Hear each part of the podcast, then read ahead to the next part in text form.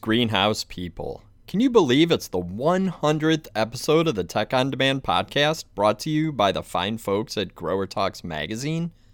Well, it is, and this is going to be a special one. If you don't receive Grower Talks and Green Profit every month, head over to growertalks.com and subscribe. The magazine has been a pillar of the industry for more than 75 years, and it's about time you join the club. And speaking of subscribing, be sure to subscribe to the Tech on Demand podcast on your favorite podcast app, like Apple Podcasts, Spotify, Google, Odyssey, and more. And if you have an extra minute to leave us a positive review, that would be awesome. Every little bit helps our algorithms and allows us to reach more greenhouse professionals. I'm your host, Bill Calkins, and for the 100th episode, I wanted to have some fun while also digging into a wide range of topics related to horticulture and I knew exactly who to wrangle into being a guest. Truthfully, it really didn't take much wrangling, and he was easy for me to find. The guest is none other than my buddy, Chris Beytes. Over the next 30 to 40 minutes, get ready to hear stories. Stories of a greenhouse business in Florida, going fast on a skateboard and in cars around the world, memorable interviews, and his early days with Grower Talks, almost being stranded in a German train station, thoughts on the future of the floriculture industry, and his quest for a two pronged pitchfork. Um, yeah, this podcast covers a lot. But first, Chris's bio, which I will read in an official sounding voice. Chris Beytes is editor in chief of Grower Talks and Green Profit magazines and author of the widely read weekly e newsletter Acres Online, which reaches nearly 27,000 horticulture industry members in 66 countries. Chris is a graduate of the University of Florida with a degree in journalism and a minor in ornamental horticulture. A former Florida greenhouse owner with his wife, Lori, Chris has been with Ball Publishing since 1993. In that position, he travels the U.S. and the world to stay current on the latest horticultural production, marketing, retailing technologies, and trends. Highlights of his career thus far include interviewing King Willem Alexander of the Netherlands and emceeing the International Grower of the Year Awards seven times in Germany. I know that sounded pretty formal, but that's where the formality ends. It's time to have some fun, and here's some stories.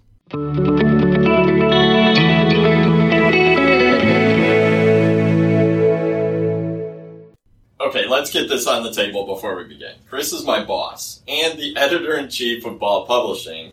He's one of my mentors, and most importantly, he's my friend, and we've worked together in some way for almost 20 years.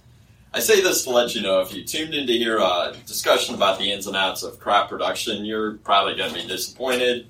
But if you want to hear a fun conversation with a guest who's one of the best storytellers I know and is about to tell us a bunch of stories, you're in the right place. In fact, we're recording this live across the desk from each other, which makes it a lot of fun. Chris knows a lot, uh, a little about a lot of things, and a lot about plenty more things. Boss Man Beytes, welcome to the podcast. Jack of all trades, master of none. Isn't that what they say? It's kind of what we all want to be. And I have I have grown crops. It's been thirty plus years uh, since I actually owned a greenhouse. You know, it's I'm one of the few people who can do it and write about it at the same time, I guess. And that's a perfect segue because I was going to tell the listeners that you've been in the industry for a long time, and and like you said, it all started at a little greenhouse in Florida.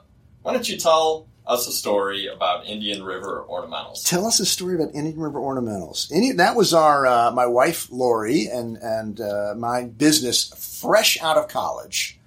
Uh, literally, I think three days after we graduated, we started the greenhouse. We had a combined work experience of a weekend each at a local florist that had a big Mother's Day sale, and that was it. Um, but uh, but the first thing I'll tell you about Indian River Ornamentals is where the name comes from. Our business was located on virtually on the Indian River in Brevard County, Florida, and Indian River citrus is world famous. Mm-hmm. And we thought we should capitalize on that Indian River name. Indian River citrus, which my family used to grow, my wife's family used to grow. Indian, Indian River, River ornamentals. ornamentals. And why ornamentals? Well, because my wife had a degree in ornamental horticulture. And We thought that covered everything. So You know? she really knows horticulture. Your degree was not in horticulture, right? Uh, journalism with a minor in ornamental horticulture. A minor meaning I did take plant ID one and two, so I've got a lot of uh, uh, species names running through my head. I often get the genus and species mixed up as to which goes with which, uh, but I do know a few good ones. Pedilanthus tithymaloides, Quisqualis indica, Butia capitata is the first one I ever learned, the Pindo palm. I think that's what that is. Um, but it, so that was why we named it Indian River Ornamentals. Um, and uh, uh, but one of my journalism colleagues, fellow students, knew I was going to start this greenhouse business. Neither of us knew what that was, mind you, but that's what I was going to do. He said, "You should name it Chris and the Mums." Ooh, it's like a band name. Chris and the Mums, because we were going to grow chrysanthemums. We did grow like it. chrysanthemums. We were not a foliage grower. Either. We were a potted plant grower. Um, all the traditional florist crops. They used to be traditional florists back then. So we Mm-hmm. grew, uh, uh, pot mums, weekly pot mums, gloxinias, exacum, all from Earl J. Smalls. Remember those guys? Oh, yeah. Um, poinsettias, of course, that was our first ever poinsettia. Uh, first ever crop was uh, was poinsettias, cutting straight from the Ecke Ranch. And you All- delivered them yourself, that right? 1983, we were we loaded them that first crop in the back of my father-in-law's pickup truck to deliver. Then we bought a van, and maybe a year after that, we bought our first box truck. So yeah, and then we would load the truck up. This was going. This is going way back. We might have been been might as well have been like post World War II, because we ran truck routes. We would load our van with whatever was in bloom that day and drive a route to florists Shop to shop. shop to shop, and, and the three garden centers that existed in Central Florida at the time, and let them buy right off the truck.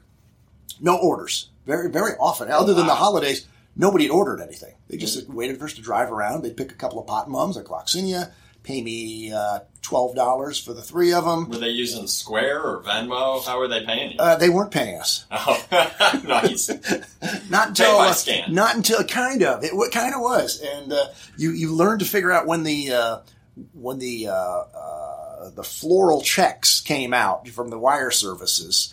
Um, like FTD and stuff, because that's that's when you got paid. Mm-hmm. Right. You know, they were really good about that. Well, I'll get you next week, next month, next year. So, anyway, that was that was my experience with Indian River ornamentals. I get another story for Indian River ornamentals about the insanity that the, the potted plant business, especially poinsettias. We're recording this at poinsettia time. Everybody's just going crazy right now. We did the same. One night late, we were loading like the fifth load of the day, getting it ready for the next morning. My two employees were bringing plants out of the greenhouse in sleeves, putting them at the back of the truck so we could load them on. And um, my wife Lori said, "We need a dozen plants for Mrs. So and So." All right, one of my guys went and got a dozen plants, and um, uh, but he wasn't done pulling them. That she was already counting them, and said, "Wait, wait, stop! We have enough." No, no, we need two two more. She said, "No, we have enough."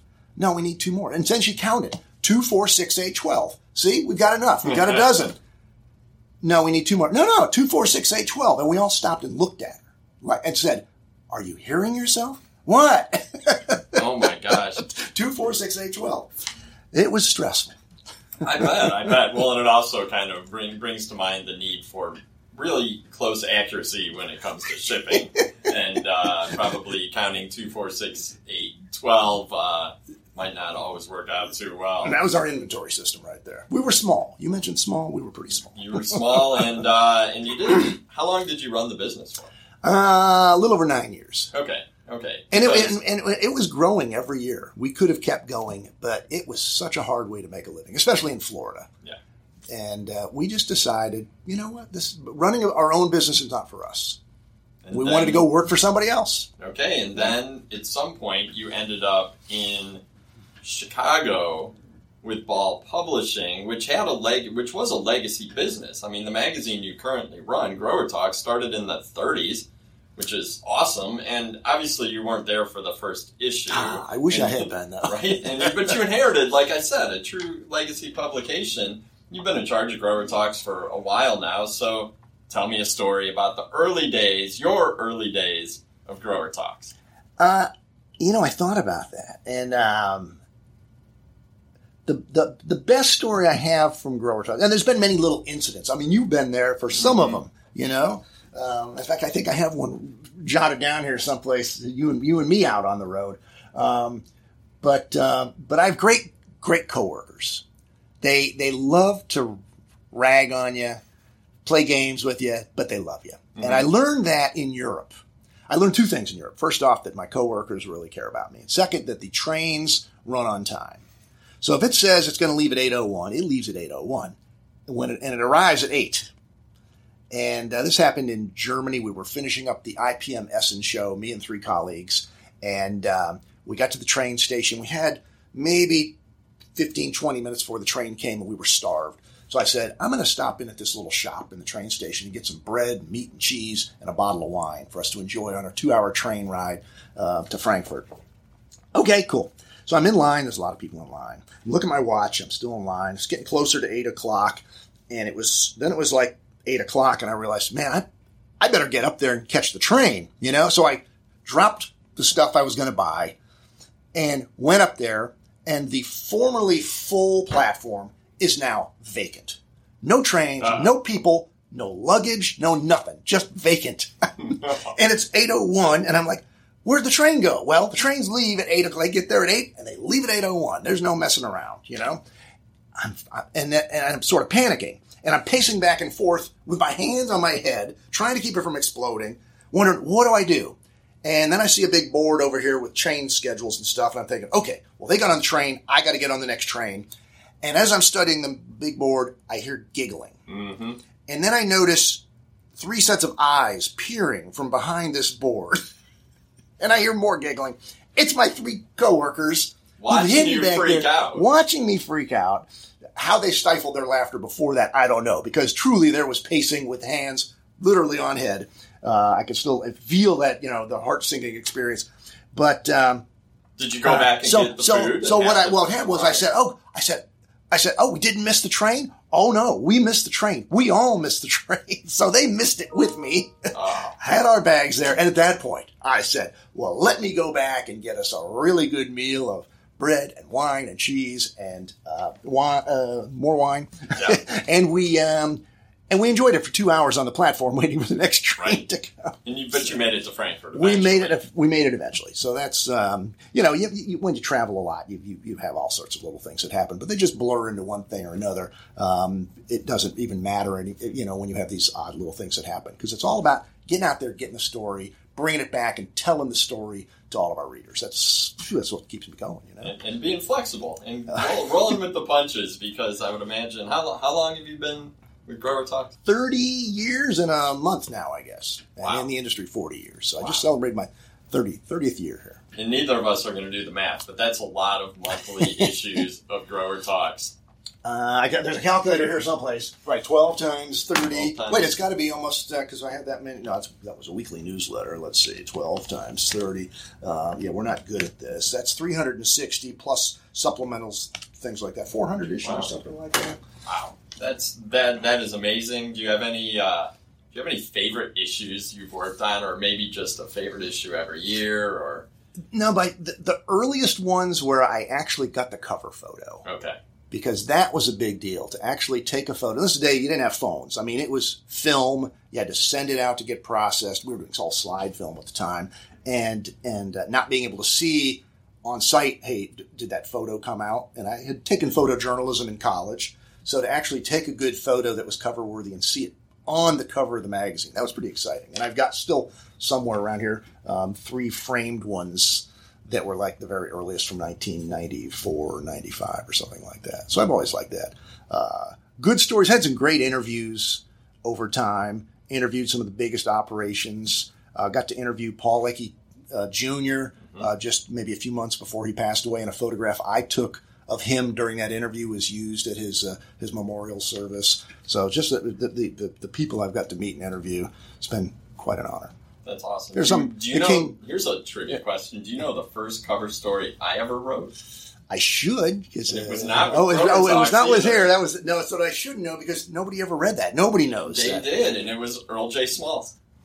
Going and right see, back to your ex. I'm down in Pinellas Park, Florida. Yep, no joke. Earl and. Smalls. They had a new inventory software of some sort that made them cover worthy in addition to the great props. And I bought from them for nine years, but yeah. I never went over to the place. Well, I was there at least twice. Well, they're out of business now. They That are. Probably That's- your that's problem. uh, so you hired me, and one of my first days on the job, we got on a plane and flew to California for what was then PAC trials. I think it was your second day on the job. Yeah, and Yeah. I, I remember, uh, yeah, it was kind of a trial by fire. Spend a week well, with your new boss. My new boss. We're going to spend a week together, and you you've covered the the California trials a, a ton of different times, and you covered them back in the days of film cameras and camcorders.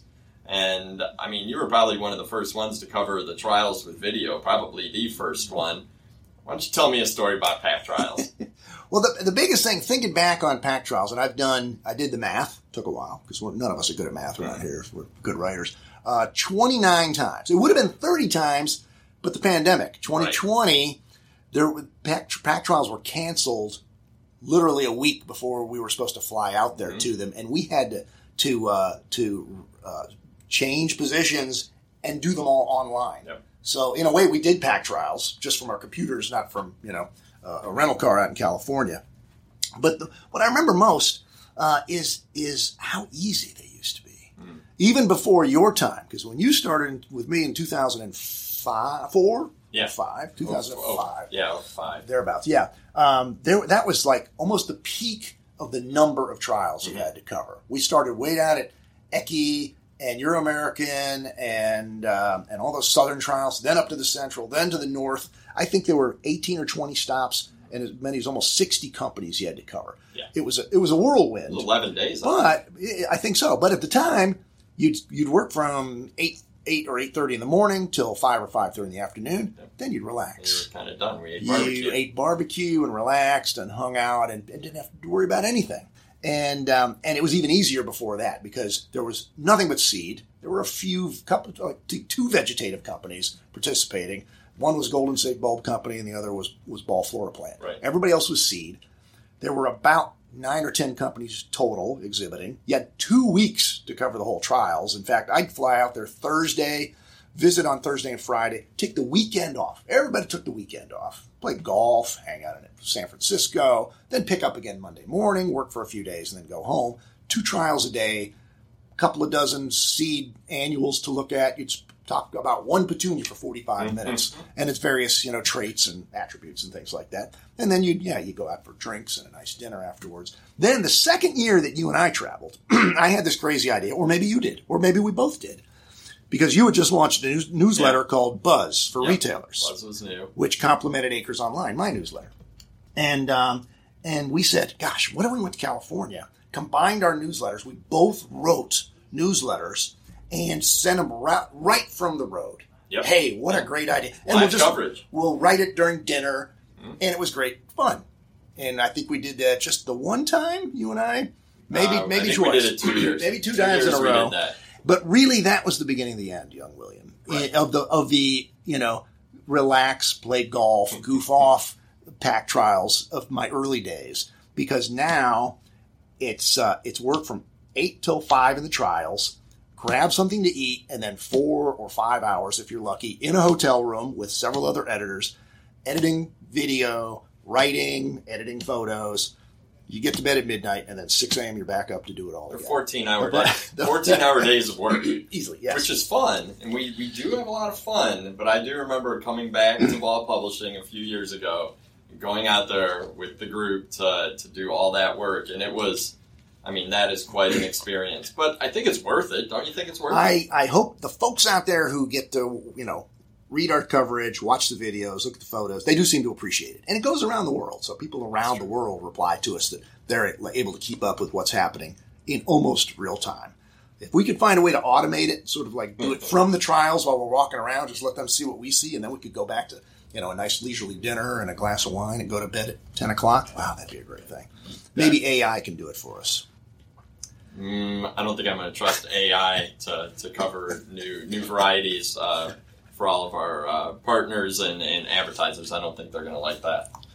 When when I started with Ball Publishing, again, right, probably right before we went to Pack Trials, and I might have even asked you this question on our way, I brought up something about baseball, and I in, in baseball, opening day is right around when Pack Trials is, and I mentioned something about baseball, probably wanting to go to a place that had baseball on TV, and you told me that you are not into stick and ball sports. I remember that. I, always I use those that, words. like, you said, "Yeah, I'm not really into stick and ball sports. I like two wheel and four wheel sports." Did I say that? You you said those exact words, It's and then I saw your Corvette and your dirt bike, and I thought, oh yeah, he's really into two wheel and four wheel sports. So, tell me a story about going fast. You mean baseball's not fast? Baseball's fast, but I want to hear about fast on wheels. Fast. Could be a Fast on wheels. Well, there was a time I was uh, getting towed with a ski rope behind a friend's motorcycle, and he, he was holding up fin- fingers to indicate his speed. Two, that was pretty good. As soon as he had three fingers up, we're not talking three miles an hour, we're talking Yeah. 30 down my neighborhood, I got the speed wobbles. Ooh, And uh, rather than dive into the grass, I didn't quite make the grass. I hit the pavement, and that was a lot of road rash. That was Oh, pretty painful.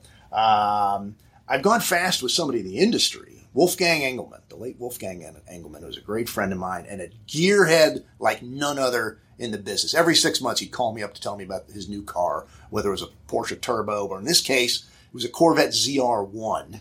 It's like a 600 horsepower Oh, yeah. Corvette, and he took me for a ride for it on one of the highways uh, north of Orlando, and I believe we hit 165 in that briefly. So that was uh, that was pretty fast. And uh, something you would relate to: I once ran a 5K uh, at a 623 mile That's pace. That's 1946 is Yep. my is my PR, my personal record for a 5K. five K That was- PR under twenty, and and I'm guessing you were not twenty years old when you ran I that was either. 43 maybe or something like that. So 20 that was still 20 years ago. So That's that's a good time. is that is that good? Is that okay? That that's good. That's that's a really good time.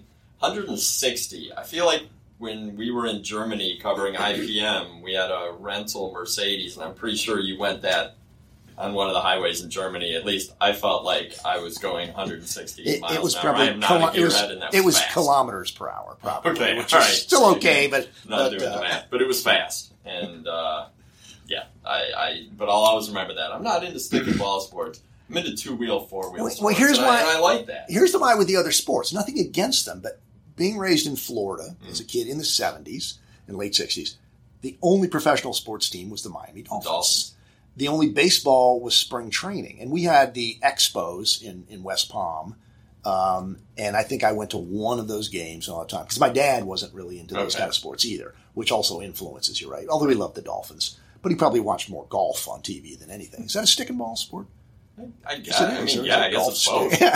It's kind of I like golf. I mean, I had a ten handicap at one time. If anybody cares, uh, but there was no no baseball uh, or no professional baseball, no basketball, no ice hockey, none of that other stuff. Here in Chicago, every kid is raised having multiple teams, and if you Yep. you know you get thrown out of the state if you're not you know a, a, a ball fan, and it just didn't happen for me. I was surfing and skateboarding, playing the drums and stuff, and kind of missed out on all that stuff. So.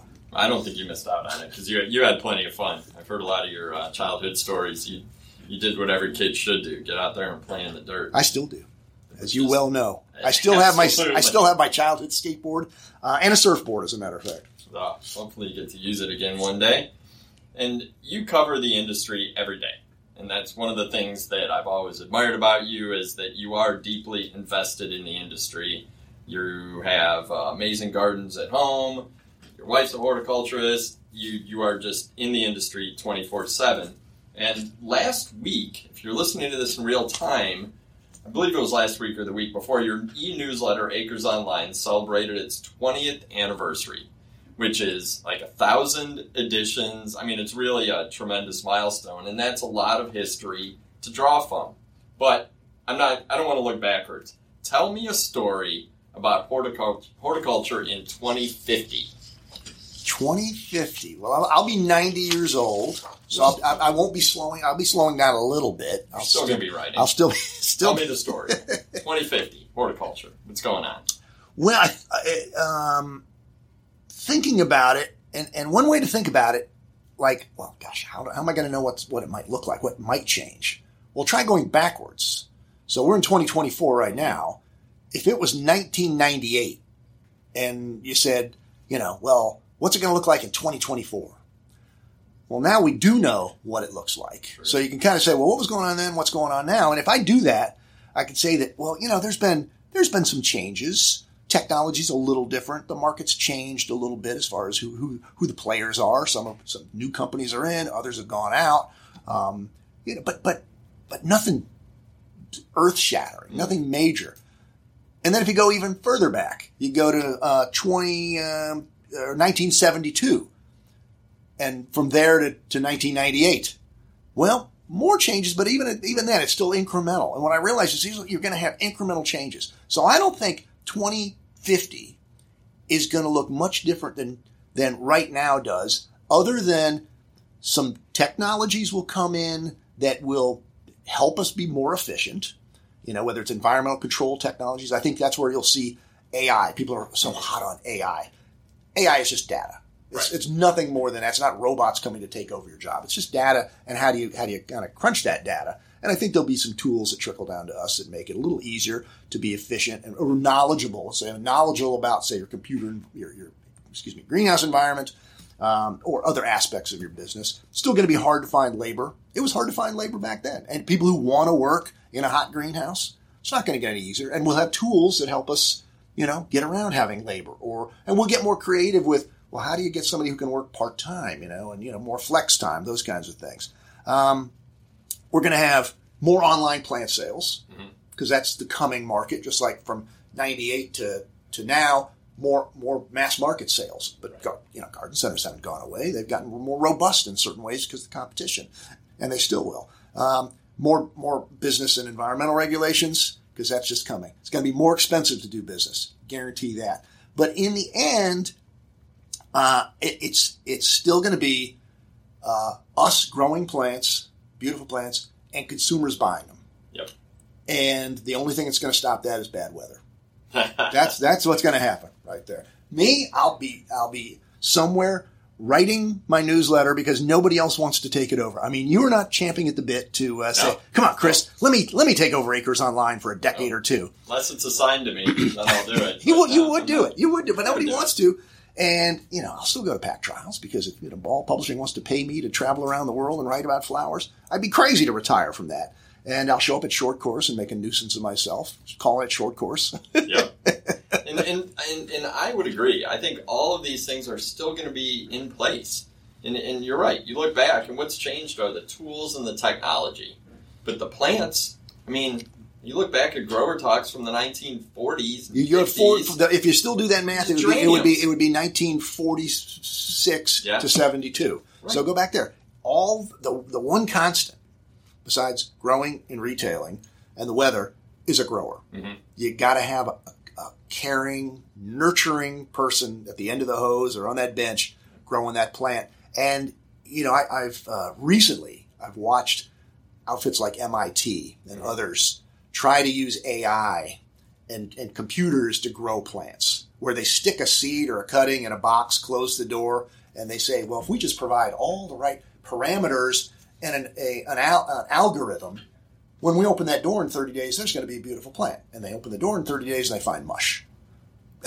right. No, it's so you know, true. and so I think that uh, I don't think I don't see anything that's going to change from from there being a demand for good human growers, aided by technology, mm-hmm. to produce our, our crops. Good quality crops. That's right. And that's what people are going to buy. That's right. And we're an anecdote to all of that technology, mm-hmm. all the artificial intelligence um, you know, we're, we're the best product on the planet. Plants. The plant. The longer you have a plant, the better it is for, for the earth. Right. That's true. Name another. Name another product other than beer and pizza that does as much for the planet than a, than a nice uh, house plant. The cause of and solution to all of life's problems. I heard somebody say that once. Anything, anything that we missed? Is there anything you want to share before we wrap up? Do you have any great words of wisdom for the listeners, knowing that a lot of the listeners of this podcast are newer to the industry. I'm going to ask you that. What do I always say? You're really good at quoting me. So you tell me some of my words of wisdom. Uh, we're not here to make people angry. We're here to put food on the table. That's a great word of wisdom. well, that's, that's, that's, for not getting sued while making the uh, magazine. Uh, uh, always remember your readers. I mean, that's a you've always you're all about customer service, and that's something we talk about at Ball a lot. Is you know it's good for the grower, and Mhm. I think that ball publishing reflects that. Mhm. I think you're you're a good boss because you give people the freedom to do what they're good at. One of the best pieces of advice is that you've given me, which is really why this podcast is even here, is just try it. You know, if, if it doesn't work, oh well, try something different. Yeah, I love watching uh, uh, how-to shows on TV, and there's a great one, um, uh, Escape to the Chateau, Okay. and it's some spin-offs uh, called um, Chateau DIY, and these are Brits who've bought French chateaus and are fixing them up. That's one thing to fix up a you know a 1940s you know salt box in Cape Cod or something, but when you get a 48 room chateau in the wine region and have to fix it up, and a new slate roof costs you half a million euros, that's a whole other ball game. And one of the things that uh, that one of the, the, the hosts, April, says, and she's she's a, an avid uh, hobbyist and DIYer. She she says, I'm not I'm not uh, naturally good at these things. I'm just not afraid to give it a go. Mhm. And that's uh, I'm a firm believer in you know giving it a go. So uh, whatever it is, whether it's publishing, writing, photography, welding, I've got a hundred hobbies, you know, because I'm not afraid to give it a go and to go buy the fancy tools you need to do it. So. Well, Uh, that, and that's a good excuse to, to go and buy those fancy tools, but then you get better at it the more you do it. Yeah. It's kind of like writing. It's kind of like growing plants. Yeah. It's What- all about your experience. There's one other. What else do I say? I also say you don't make money. Growing plants. You make money selling plants. There you go. And I Okay. actually say that in quite a, quite a few talks I give, and people kind of stop and think about that, and then they then they agree because it is all about creating creating a great product, meeting the demand that that that you can, and, and then growing that demand because you got to make more money every year. yeah, somebody else recently put it. You, you turning plants into money. Mhm. Every step of the way, we're just turning plants into money. Right? Sounds a little more sordid that way, but uh, you know, but that's that's really what we're here to here to do. And and one of my favorite sayings comes from Anna Ball, and that is for every trend, there's a counter trend. Right.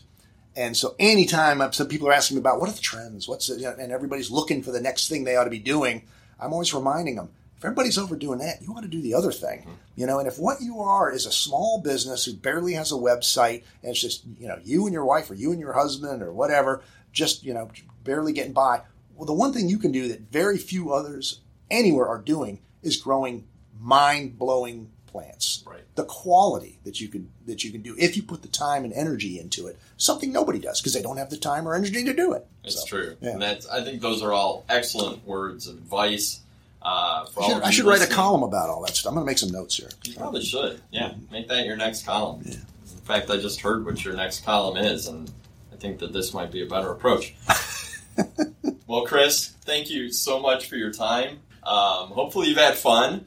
I think we should do this more often. Young William, as I like to call you, uh, we always have fun together, do we? Do we not? We absolutely do. And uh, for the listeners, I think uh, you might you might expect some more of these Bill and Chris podcasts. We'll Let's just have to see how it goes. Let's talk Zippo lighters and um, Woodworking. and woodworking, Antique musical instruments, uh, antique garden tools. Uh, if anybody out there has a two prong pitchfork, I'm desperate for one to add to my three, four, and five prong collection. I'm convinced that thing doesn't exist. I I've s- looked in hundreds of antique shops for the last few years for this item. I was watching an episode of All Creatures Great and Small, the new one, and in the background was a two prong pitchfork. I almost leapt off the sofa and pointed out, and Lori said, "Yeah, I see it." What's There the it was. It's in England. over a three prong? Well, Like, here's the thing: understand. it's it's it's actually a hay fork, okay. and you you want to pick up the hay, pitch it Right. onto the wagon or into Right. the you know um, what do you put the hay in and a feed was- Some farmer would know what you put it in. Anyway, you don't need more prongs than that. Hmm. It just causes extra friction, I think. Plus, if you're cheap, it's more iron in there. That's You can make a two pronger. I wonder if there's a one prong pitchfork. That's what I'm waiting called a spear or a spike.